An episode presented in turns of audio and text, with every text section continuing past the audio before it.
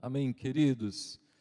Na semana passada nós falávamos sobre semearmos vida na vida dos nossos irmãos, na vida de outras pessoas, na vida do próximo. E eu gostaria de continuar neste pensamento, até porque nós temos um tema para este mês que é vida para todos. Estamos trabalhando isso e há todo um sentido, um propósito em entendermos isso, a partir do fato de que recebemos vida de Cristo Jesus, a vida em nós, através de Cristo Jesus. E eu gostaria só de relembrá-los que nós falávamos um pouquinho da experiência de Paulo a, aos Filipenses, quando Paulo escreveu uma carta ali para a cidade de Filipos, para a igreja de Filipos, e trouxe alguns ensinamentos, alguns pontos que Paulo lembrou aqueles irmãos, aquela igreja, de como eles frutificariam, como eles viveriam Cristo Jesus para os outros, dentro de tudo que aquela igreja estava vivendo Dentro de tudo que Paulo sempre recebeu daquela igreja, Paulo os instruiu a serem pontes na vida dos irmãos, a apaziguarem as situações, a serem amáveis com o próximo e a orarem, intercederem, terem uma vida de oração e intercessão pela vida do próximo, pela vida dos demais, pela vida daquela cidade. E, e, Paulo estava preso quando escreveu esta carta de Filipenses. E Paulo escreveu uma outra carta, também como, eh, quando estava preso em Roma, nesta situação. Na verdade, ele escreveu quatro cartas nessa primeira prisão. E Paulo escreveu uma outra carta à igreja de Colossenses, da qual nós queremos meditar um pouco, extrair algumas coisas aqui nesta manhã, aplicá-las e, e continuar neste pensamento de semearmos vida na vida do nosso próximo, de sermos vida para o próximo, entendendo, entendendo que existe algo a ser gerado em nós, algo foi gerado e algo precisa continuar a ser gerado, esta vida, né? ela precisa crescer em nós. Amém, queridos? Então eu gostaria de ler com vocês a carta de Filipenses no capítulo 3, dos versos 1 ao 17. Filipenses, capítulo, é, Colossenses, capítulo 3, 1 ao 17. Você pode acompanhar aí com a sua Bíblia é, ou no nosso telão aqui. Vamos ler é, Colossenses 3, cap, é, versículos 1 ao 17. Portanto, visto que fostes ressuscitados com Cristo, buscai o conhecimento do alto, onde Cristo está sentado à direita de Deus. Pensai nos objetivos do alto e não nas coisas terrenas, pois morrestes e a vossa vida está escondida com Cristo em Deus. Quando Cristo, que é a vossa vida, for manifestado, também vos manifestareis com Ele em glória. Sendo assim, fazei morrer tudo o que pertence à natureza terrena imoralidade sexual, impureza, paixão, vontades más e a ganância, que também é idolatria. É por causa dessas práticas malignas que vem a ira de Deus sobre os que vivem na desobediência. Nelas também andastes no passado, quando ainda vivíeis com estes hábitos. Mas agora, livrai-vos de tudo isso raiva, ódio, maldade, difamação, palavras indecentes do falar. Não mintais uns aos outros, pois já vos despistes do velho homem com suas atitudes, e vos revestistes do novo homem que se renova para o pleno conhecimento, segundo a imagem daquele que o criou.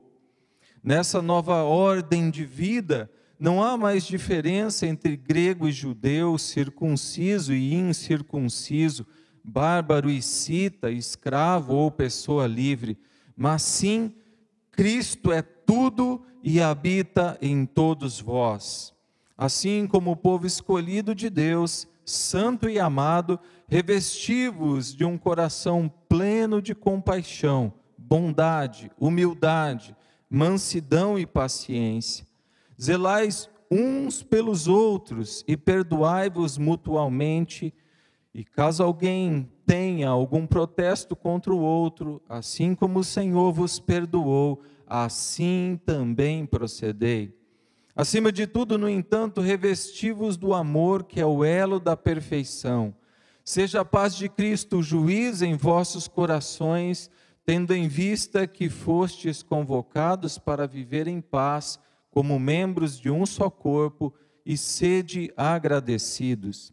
Habite ricamente em vós a palavra de Cristo, ensinai e aconselhai uns aos outros com toda a sabedoria, e cantai salmos, hinos e cânticos espirituais, louvando a Deus com gratidão no coração.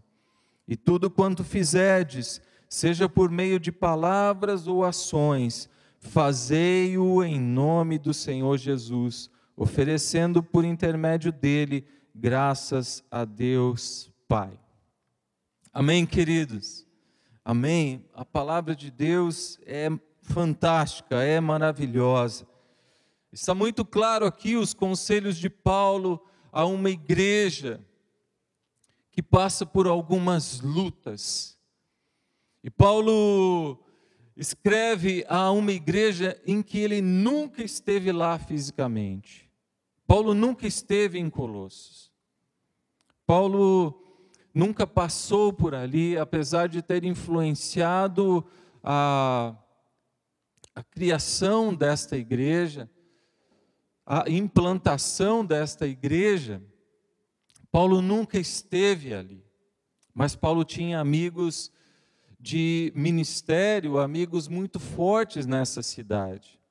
Você deve lembrar de Filemon, de Onésimo.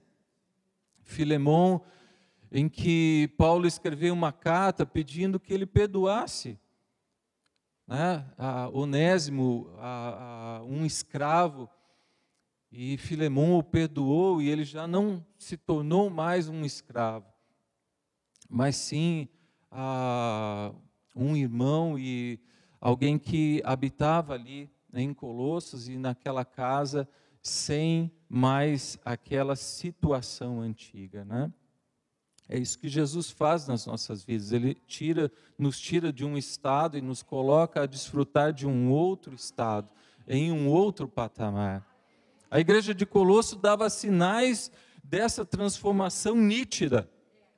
Nítida, e Paulo se, se agradava com esse estado da igreja. Mas haviam situações difíceis também que a igreja estava enfrentando. Paulo recebeu notícias através de um homem chamado Epáfras, que foi possivelmente aquele que implantou a igreja ali em Colossos, uma cidade que vivia do passado, uma cidade em que antes de Jesus na linha do tempo, foi uma cidade muito, muito próspera, uma cidade em, em, que os campos foram retratados na história pelos historiadores e onde era a habitação de muitos rebanhos, e chegou a ser conhecida como a, a cidade de onde era procedente a melhor lã do mundo. Era Colossos. O nome Colossos, na verdade, é, ele ele, ele tem um significado no grego de um, um guerreiro ali, né, que a, a, você deve ter ouvido falar do Colossus de Rhodes, né, como se fosse uma, uma estátua ali, né? Mas na verdade essa cidade vinha de um sinônimo que era a cor da lã no grego, que foi eh, que aquele pessoal ali começou a ser chamado de Colossenses. Então, essa cidade foi muito próspera no passado. É uma cidade de campos, de prosperidade, de, uh, de uma aristocracia, né? E, e de muitos gregos e judeus que moravam no local. Mas agora, agora, quando Paulo escreve esta carta, ela é uma cidade pobre, uma cidade com muitas dificuldades, uma cidade que não, não vive mais a prosperidade. Fruto de quê? Os historiadores também relatam que inúmeros terremotos sacudiram aquela cidade e as cidades em redor, e essa cidade não se recuperou das constantes destruições. Ela não se recuperou, mas uma igreja nasceu naquele lugar onde havia, né, onde havia uma visão de, de dificuldade, de destruição, de prédios caídos, né, de locais destruídos, havia uma igreja lá. E Paulo, então, na sua visão, escreve uma carta preocupado com o que existe lá, porque ele recebeu notícias de um povo com fé naquele lugar. Estudando isso, estudando esta parte da história, queridos, eu queria colocar para vocês o seguinte: não importa o que está na nossa frente acerca da nossa cidade, uma crise terremotos, situações que vêm contra a nossa cidade, Deus nos plantou aqui. Seja temporariamente ou não, Deus te plantou aqui. E você é bênção e semente de vida para esta cidade. Dá para entender? Enquanto estamos aqui, estamos aqui, seremos vida e vamos abençoar a nossa cidade. Amém, queridos? Amém? Vamos amar a nossa cidade. Vamos amar a nossa cidade. Às vezes, nós precisamos colocar os nossos joelhos diante do Senhor e, e, pedir ao Senhor que Ele nos dê este amor. Porque a nossa visão acerca das coisas naturais e do nosso, da nossa racionalidade de confrontar os fatos econômicos e de trazer as questões ligadas à política, à economia, nos deixam sempre com aquela visão limitada e nós separamos a igreja do, daquilo que nós vivemos aqui. Não. Deus tem um propósito para as nossas vidas aqui em Florianópolis. Nesta grande Florianópolis, Deus tem um propósito para mim e para você floresça onde você está plantado. Esta cidade é uma bênção porque você é uma bênção, porque você é abençoado e você leva a presença do Senhor Jesus. Por isso existe algo tremendo aqui. E nós não podemos aceitar as retóricas e as palavras que dizem que tudo aqui é difícil, uma cidade cara, e isso, isso e aquilo. Vamos começar a declarar outras coisas sobre a nossa cidade. Vamos começar a declarar a prosperidade, a paz e a alegria, e uma cidade limpa de vícios e de drogas e de todos os problemas sociais que existem. Com certeza, eu creio, se nós declararmos aquilo que nós cremos, vai haver mudança. Vai haver mudança. Amém, queridos? Amém? Esta é a nossa cidade. Vamos amá-la e orar por ela cada vez mais, seja na quarta-feira ou em outros momentos aqui. Vamos orar por ela. Esse é o papel da igreja. Esse é, esse é o nosso papel. Fomos chamados para isso, para orarmos pelas vidas e pela nossa cidade. Amém? E Paulo então, ele escreve porque esta igreja ama Paulo. E Paulo, possivelmente, esta igreja foi implantada nos três anos que Paulo morou em Éfeso e estava ali cuidando da igreja de Éfeso. E muitas igrejas ao redor foram implantadas. E Colossos foi uma delas, com Epáfras. E aí Paulo então escreve, ao receber notícias dos colossenses, Paulo escreve isto porque existe algo que está acontecendo. E o que está acontecendo? Muitos teólogos colocam esta carta como uma carta ideal para os nossos dias. Ideal.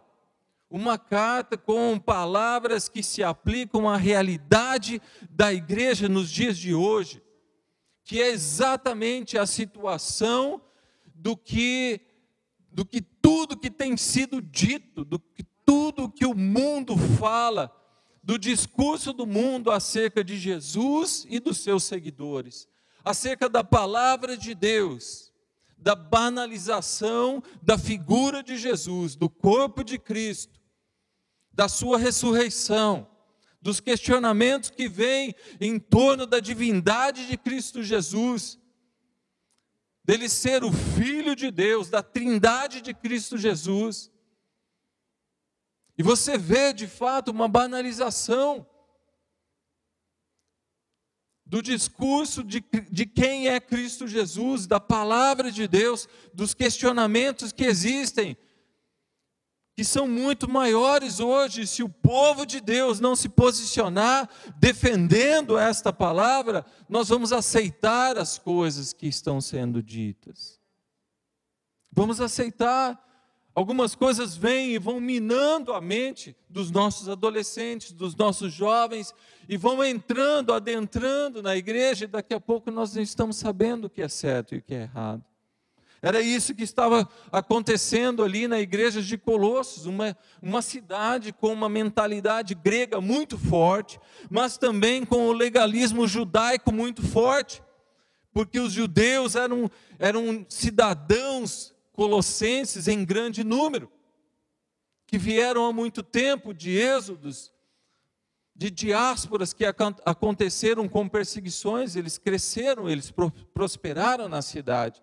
Mas ficou um modelo de vida muito baseado no legalismo, nas regras, naquilo que era uma prática constante de fazer algumas coisas.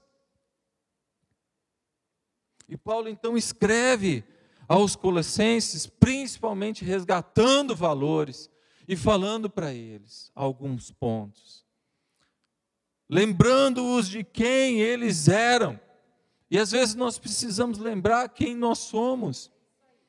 Quem nós somos. Quem é o nosso Deus. A natureza do nosso Deus, o que significa Ele o que Ele pode, nós precisamos lembrar isso. Porque, queridos, eu, eu quero dizer algo muito significativo para vocês.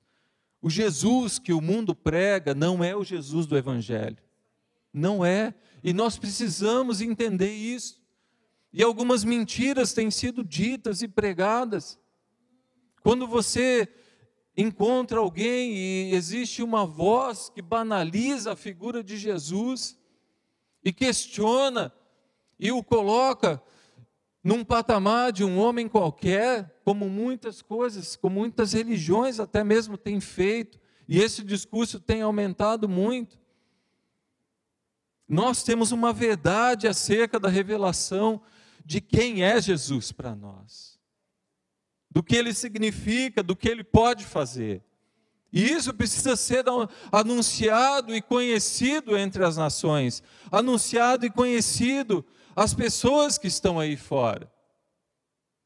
Cada vez mais os nossos adolescentes e jovens estão sendo bombardeados com figuras que são colocadas no mesmo patamar e que são caminhos também para você viver uma vida boa e até mesmo a salvação uma mentira. As coisas estão sendo muito sutis, alavancadas. Adentrando nas escolas, adentrando até mesmo na igreja, estamos aceitando algumas heresias. Estamos ouvindo algumas coisas e deixando aquilo criar alguma raiz no nosso coração. A palavra é o nosso guia. A palavra de Deus é o nosso guia. Por isso que Paulo, agora indo para o texto de Colossenses, é por isso que Paulo fala aos Colossenses: visto que vocês foram ressuscitados com Cristo, Buscai o conhecimento lá do alto. Vocês nasceram, Cristo Jesus te tirou de um lugar, te resgatou, como foi comigo.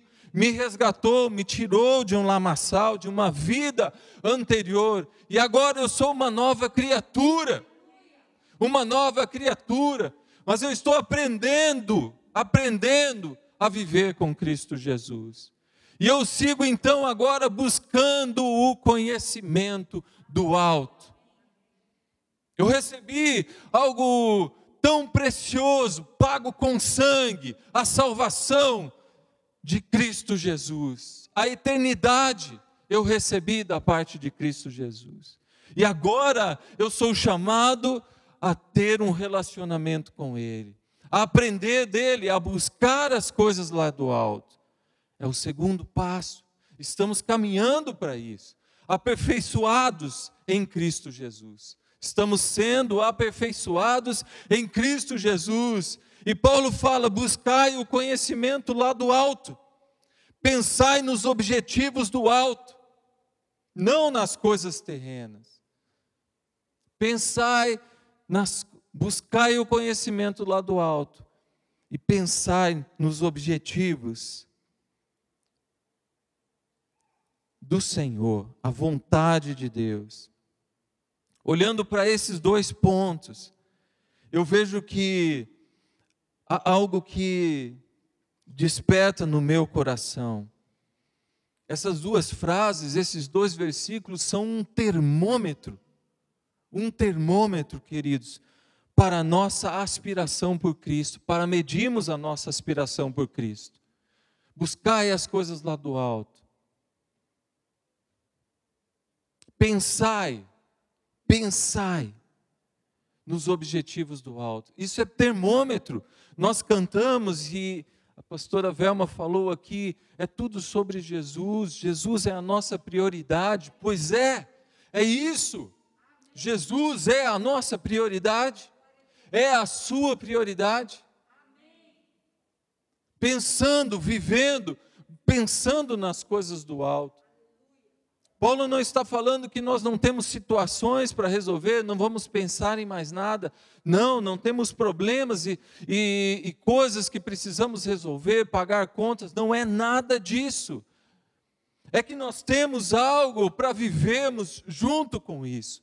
Nós temos direção, nós temos sabedoria, nós temos o Espírito Santo de Deus, no qual nós podemos consultá-lo, no qual nós podemos pegar algo ali acessá-lo constantemente. Estamos pensando nas coisas, estamos inserindo Ele nas nossas vidas, nos nossos cotidianos, nas nossa, na nossa maneira de ver, resolvendo as nossas situações. O que mais Cristo quer é fazer parte das nossas vidas, em todas as situações Ele quer nos ajudar. Ele é o bom conselho. Ele é aquele que tem o bom conselho. E isso faz parte dessa caminhada que nós temos junto com Ele. Procurar algo com o desejo de possuí-lo é a explicação para o verbo buscar. Buscar. Buscar. O que é buscar? Procurar algo com o desejo de possuí-lo. Buscar ao Senhor. Buscar ao Senhor enquanto se pode achar. Buscar-me-eis e me achareis quando me buscardes de todo o coração. Amém, queridos? Buscar, procurar, procurar com o desejo de possuí-lo.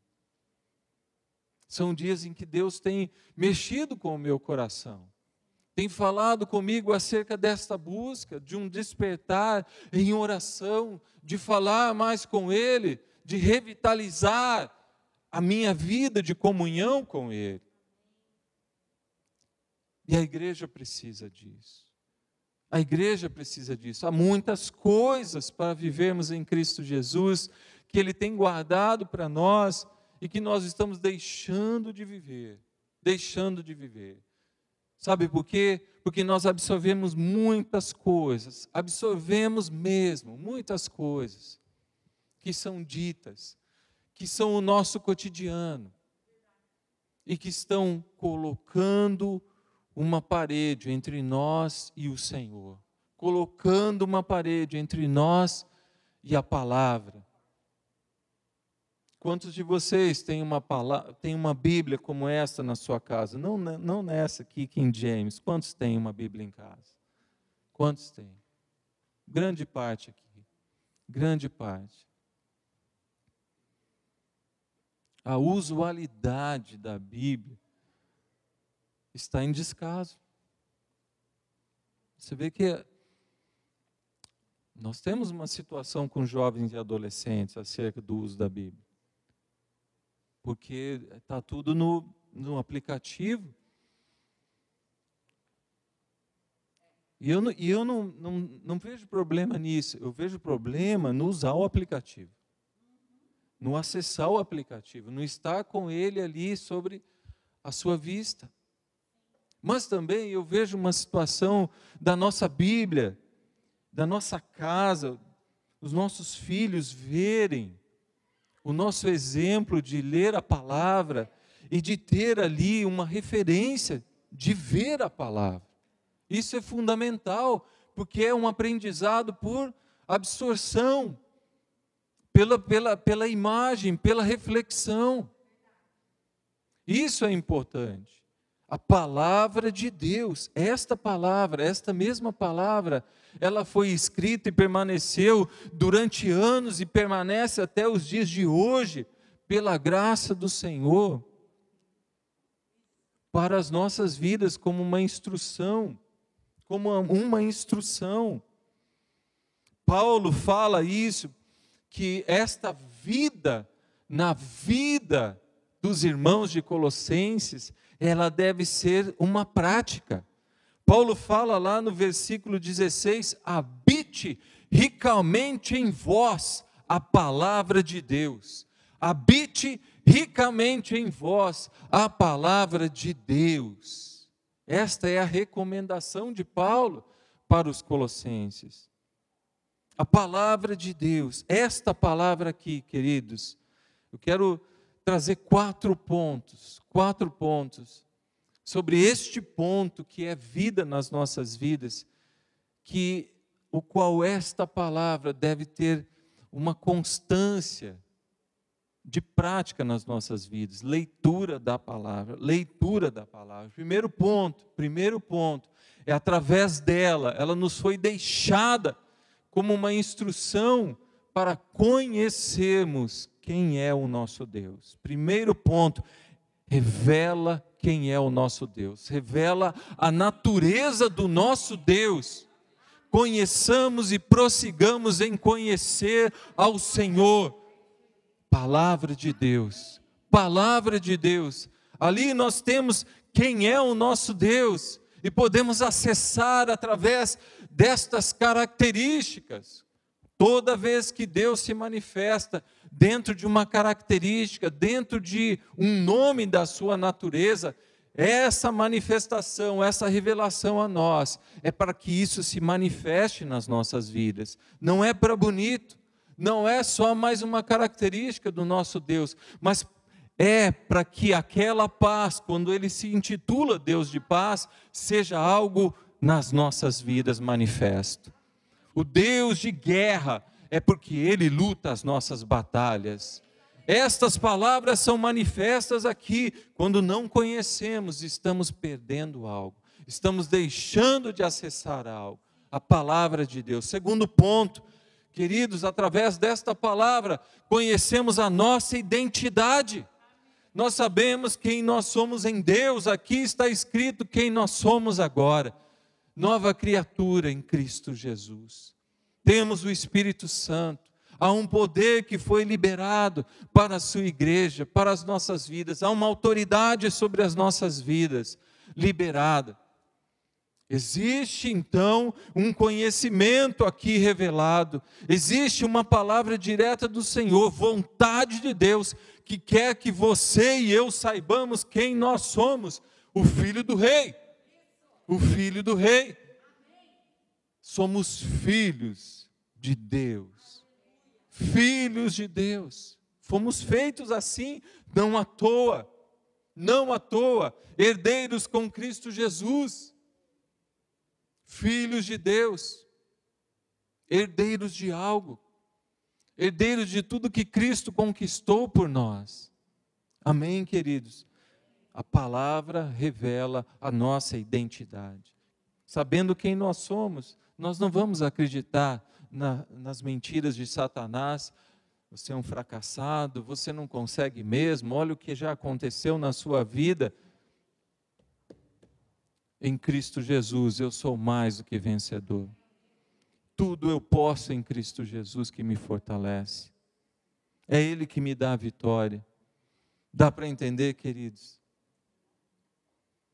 Terceiro ponto, acerca da palavra, Paulo queria que os colossenses soubessem disso. Aqui nós temos a sabedoria. A sabedoria. A sabedoria, e sabendo o que a palavra de Deus nos diz acerca de tudo, de tudo, porque a resposta para todas as coisas que nós encontramos aqui, nenhuma mentira vai se tornar verdade nas nossas vidas.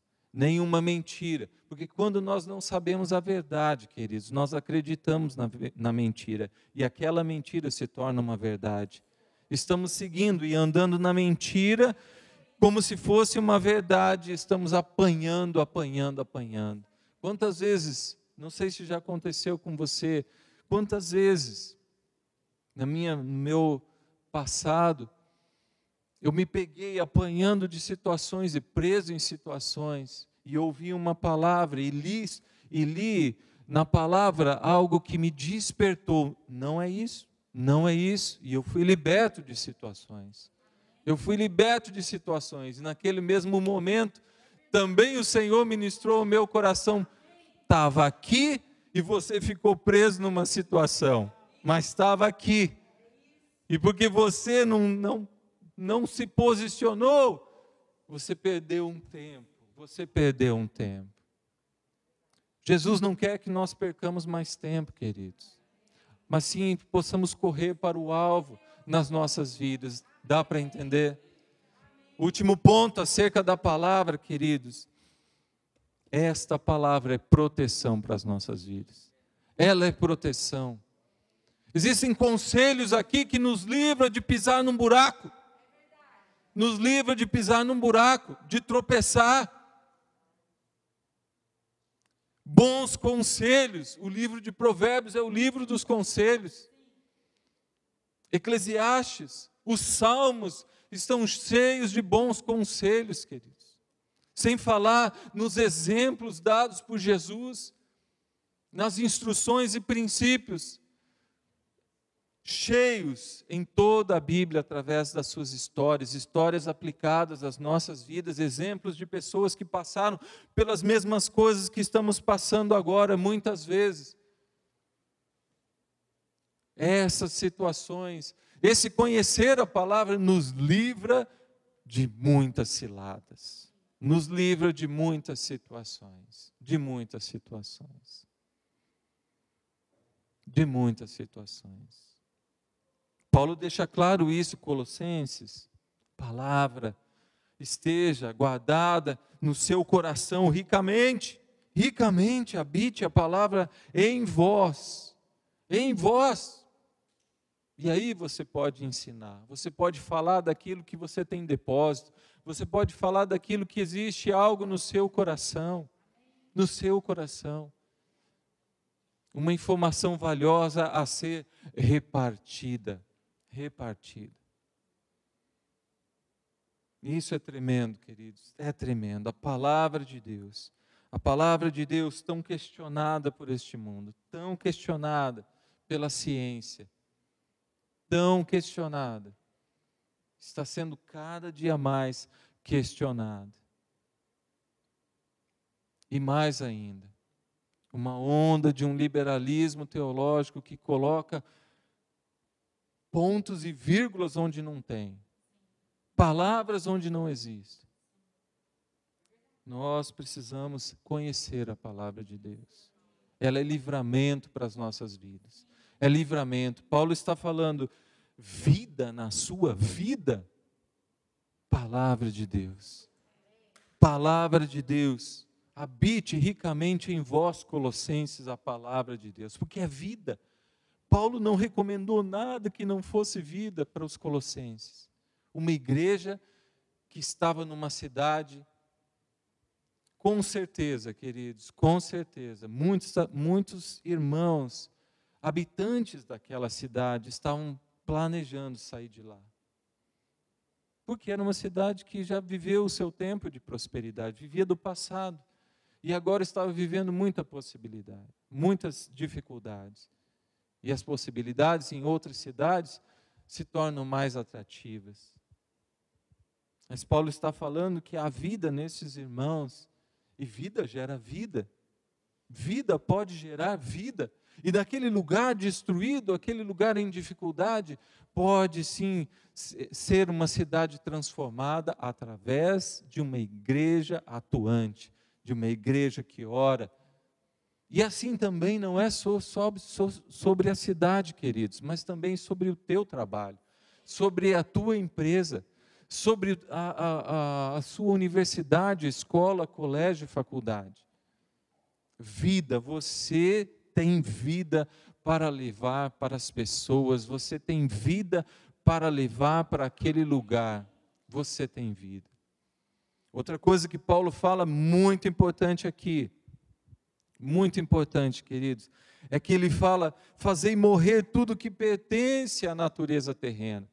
Nós, o versículo 5, Paulo está falando, aconselhando os colossenses, porque as heresias e tudo o que é aquele legalismo vem plantando, está entrando na igreja e está misturando as coisas. E aí alguns irmãos estão voltando às práticas que eles já perderam. Não, você é nascido de novo, você conheceu a Jesus, é outra atitude, é outra atitude. Agostinho de Hipona, né, a, vulgo Santo Agostinho, né, como é chamado, um dos pais da igreja, um teólogo fenomenal, escreveu muitas coisas, uma contribuição fantástica da, dos escritos. Né? Ele conta uma das histórias dele antes dele conhecer a Jesus, antes dele se tornar este homem importante para a história da igreja. Ele foi um homem do mundo, um homem que lá em Ipona era conhecido, muito conhecido pelas mulheres. Né? Um, um jovem assim, né? bastante bagunceiro, digamos assim. Né?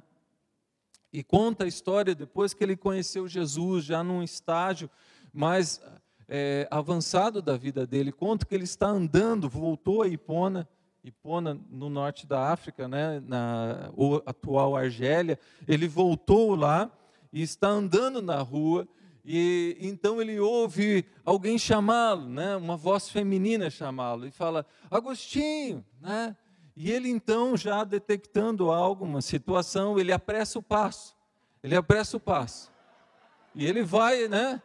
O passo apertar, não quer problemas, né? Está andando e a moça, a mulher, vem atrás e fala: Agostinho, Agostinho, né? E ele continua apressando o passo. E daí então ela grita: Agostinho, sou eu, a fulana de tal. E daí ele para e ele vira e fala assim: Mas não sou eu. E continua. Por quê? Porque ele morreu com Cristo e ressuscitou com Cristo. Porque nova vida em Cristo, as atitudes as atitudes, pessoal, aquilo, olha, as nossas práticas antigas, passou, passou. E que práticas são essas? Paulo fala, enumera uma série de práticas aqui. E algumas coisas, algumas coisas, queridos, nós precisamos falar aqui acerca né, é, da vida da igreja e de certas coisas que têm sido absorvidas por nós. E eu gostaria só de falar duas dessas coisas aqui, pelo que Paulo fala aqui: a difamação e as palavras indecentes do falar. Mas você, fala, você vê que Paulo fala aqui, ó, ódio, maldade, raiva, né? E daí ele fala difamação e palavras indecentes do falar. Práticas que muitas vezes nós tínhamos a, a, a, a vida, nossa vida anterior, uma vida de sempre ser uma pessoa crítica, uma pessoa que ah, colocava um, uma barreira sempre dentro de uma situação e criticava o próximo e olhava com olhos de crítica. Fulano é tal, é assim, é assado, fulano é assim. Paulo fala, isso aí ficou para trás. Essas atitudes não condizem com o que você é agora em Cristo Jesus. Essas atitudes não condizem mais. Não condiz mais. Você agora é como Tiago fala no capítulo 3 acerca do que significa, do que representa a nossa língua. Ela é bênção agora.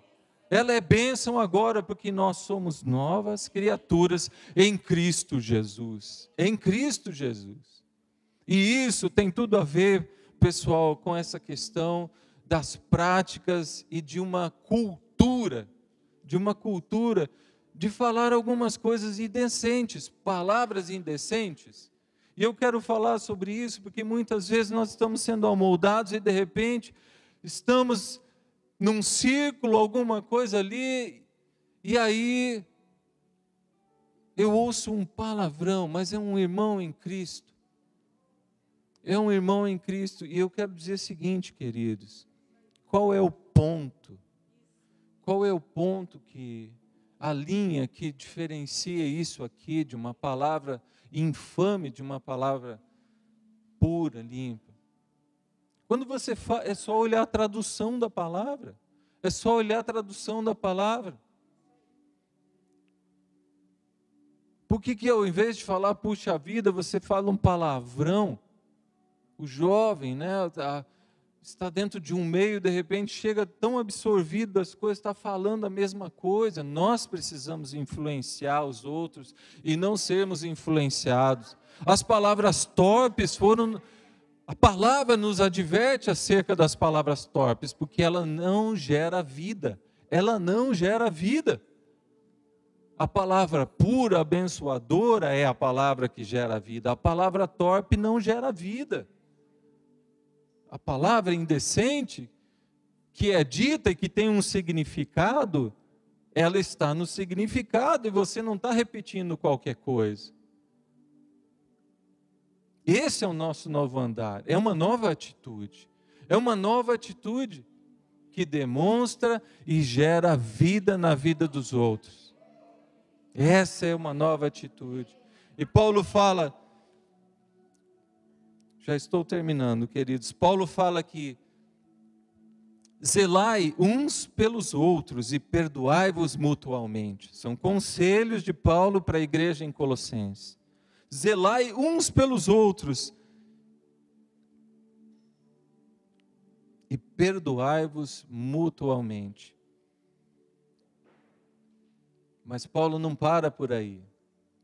Ele fala assim, ó, se tem algum, alguma situação, algum processo, alguma coisa, que alguém tem algum protesto contra você,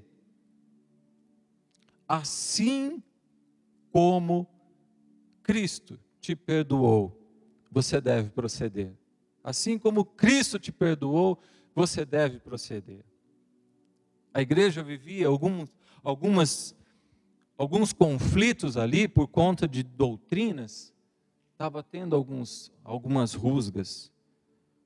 Assim como Cristo te perdoou. Paulo fala, tem que perdoar mutuamente. Zela pelo outro, zela, zelar, cuida do outro. Ama o outro.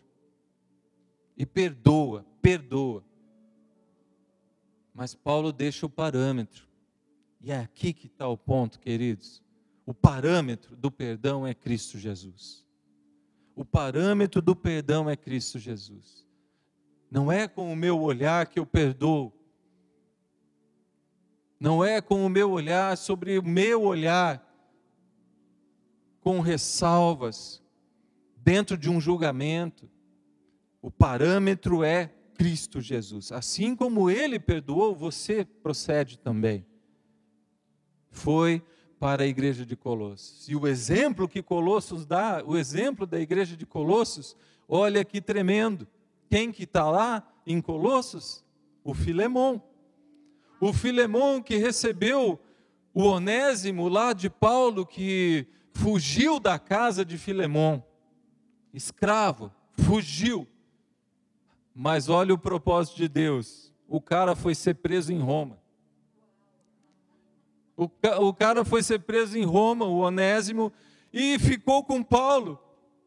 Paulo conheceu o Onésimo, escreveu uma carta. Vou escrever uma carta. Filemão, perdoa ele. Recebe ele, mas não mais nessa situação. Não mais nessa situação. Querido, sabe quanto que um escravo representava em termos financeiros para o dono? Era uma fortuna, era um carro zero. Era um carro zero. E não era um carro barato, não. Se trocava carros por cavalo, é, um escravo por cavalos, bois. Era caro. Paulo fala: perdoa ele. Perdoa, porque agora você, você está apto a perdoar. Apto a perdoar. Isso, queridos, é algo tão importante na nossa caminhada na nossa nova caminhada. Vida, perdão, perdão é vida. Perdão é vida. Perdão é vida para você e para outra pessoa. Por quê? Porque com certeza, se você não liberar perdão, você vai sentir isso no seu coração. E a outra pessoa, sendo liberada pelo seu perdão, vai se sentir amada. E com certeza isso vai ministrar a vida dela. Perdão é vida. Paulo fala aos Colossenses lá: pratica isso. Isso é viver plenamente em Cristo. Isso é viver plenamente em Cristo. Perdoa. Perdoa. Por mais que foi a, a, a situação, mas você não conhece a minha situação, pastor. Você não sabe do que eu vivi perdoa, o seu parâmetro é Cristo. Você sabe o que Cristo viveu? Nós de palavras sabemos o, Cristo, o que Cristo viveu. Foi muito maior o sofrimento dele. Açoitado, xingado, humilhado, cuspiram nele. Ele foi tremendamente humilhado, perdoou, perdoou. A palavra dele foi uma palavra de bênção. A palavra dele foi uma palavra de bênção. Diante do Senhor, isso é uma bênção para nós também. E aí, queridos, eu quero fechar isso, esse, este texto, quando Paulo fala o seguinte: acima de tudo, revestivos do amor. Acima de tudo, revestivos do amor, que é o elo da perfeição. Como que nós vamos ser vida na vida das pessoas e semearmos algo bom na vida do nosso próximo? O amor é o ponto. Revestivos do amor. De quem que Paulo está falando aqui? Deus é amor. 1 João 4,8 responde: Deus é o amor. Revestivos do amor, se reveste de Jesus, se reveste do Senhor. Vai para o altar, vai para o seu lugar de entrega, de oração. Está difícil perdoar, está difícil conviver, está difícil falar algo, está difícil conversar, está difícil resolver alguma situação. Vai para este lugar a natureza do nosso Deus é o amor. Ele tem de balde para entregar para você. Está disponível. Somos consolados e confortados. Somos cheios na presença dEle. Cheios mesmo na presença dEle. Esse é o nosso Deus. Este é o nosso Deus. Os conselhos que Paulo deu, está dando, está dando para a igreja de Colossos estão são coisas que estão disponíveis para nós em Cristo Jesus. Em Cristo Jesus. Ele é a fonte. Ele é a fonte. Paulo escreveu a carta de Colossenses um pouco antes de Filipenses, pelos teólogos. E ele dá uma ênfase na nossa transformação pessoal. E depois vem o, o que nós falávamos de Filipenses, e ele dá uma ênfase no viver o amor para o próximo. O que, o que Filipenses, o que a igreja se tornou para ele, como abençoou ele, né? fazendo essa, essa relação. Então, queridos, nós temos a fonte, nós temos as respostas, nós temos Cristo Jesus revelado através da Sua palavra. Nós não podemos perder mais tempo. Nós não podemos mais desperdiçar tempo. Como nós cantamos acerca de Cristo Jesus, como nós falamos que Ele é a nossa prioridade, declaramos que nós o amamos, a prioridade, a prioridade, ela tem na Sua palavra e na nossa vida de oração um elo, um elo. Como que você fala que Jesus é a sua prioridade? Você vive tudo que você tem que viver, vem para a igreja, nada é construído durante a semana você não conversa com o Espírito Santo, você fala ah, vagamente, você, mas eu converso com ele no carro. Amém. Meça a sua qualidade de tempo com Deus. É um relacionamento. Pare para pensar na qualidade do seu tempo com Deus. É relacionamento. E por que, que nós temos falado tanto nisso, nessa nossa vida? Por que, que nós temos enfatizado tanto isso, queridos, tanto isso. Porque nós não, não, às vezes parece que nós não sabemos o que nós temos, o quão precioso é o que nós temos. E Deus quer nos levar para um outro patamar, quer nos levar a viver as coisas extraordinárias que Ele tem.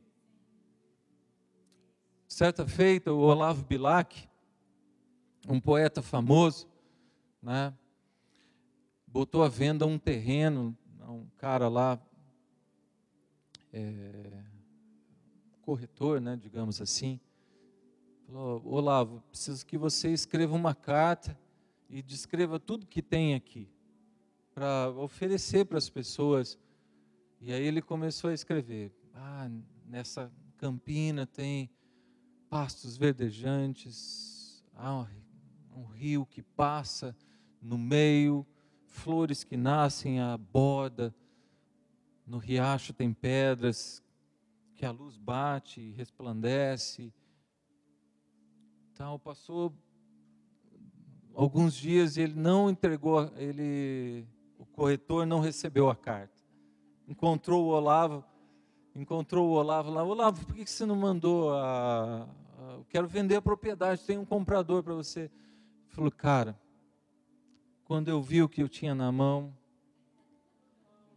não, quando eu vi, eu, eu, eu não quero mais vender. Eu vi a realidade do que eu tinha. O que eu estou querendo dizer para você, queridos, é que algo tão precioso que nós temos em Cristo Jesus não pode ser mais desperdiçado. Nós não podemos mais perder tempo. Deus tem tantas coisas para fazer na minha vida, na sua vida. Deus tem tanto para acrescentar. Nós vamos esperar Jesus voltar para ver o manifestar do poder sobrenatural. É para já. É para já. É para já. Fala comigo, é para já. É para já. Amém? Fiquem em pé, queridos. Vamos. Quero. Amém. Pode aplaudir o Senhor. É para Jesus para Jesus. É muito bom ter você ouvindo nosso podcast. Continue com a gente nos próximos episódios.